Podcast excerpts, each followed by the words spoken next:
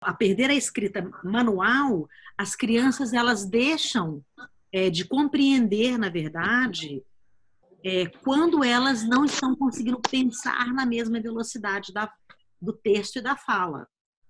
Entende? Então, o cognitivo escrito à mão é muito importante ainda para a humanidade. Nós temos uma geração já nascida, nativa tecnológica, mas o nosso cérebro não é nativo tecnológico. No, o nosso desenvolvimento é, cerebral mesmo, ele não ele, ele ainda é um cérebro de, é, de mais de 100 mil anos. Nós temos um cérebro velho, idoso, vamos dizer, né? Ele não evoluiu com a tecnologia, então ele ainda precisa do sistema cognitivo dessa forma. E eu vou te falar que não é, eu não considero isso uma não evolução. Eu considero isso a benção de nós podermos saber utilizar um cérebro que nós não sabemos usar.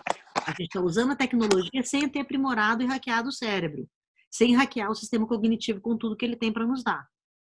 Por isso que algumas pessoas são mais brilhantes que outras, porque elas estão colocando o cérebro para funcionar inteiramente.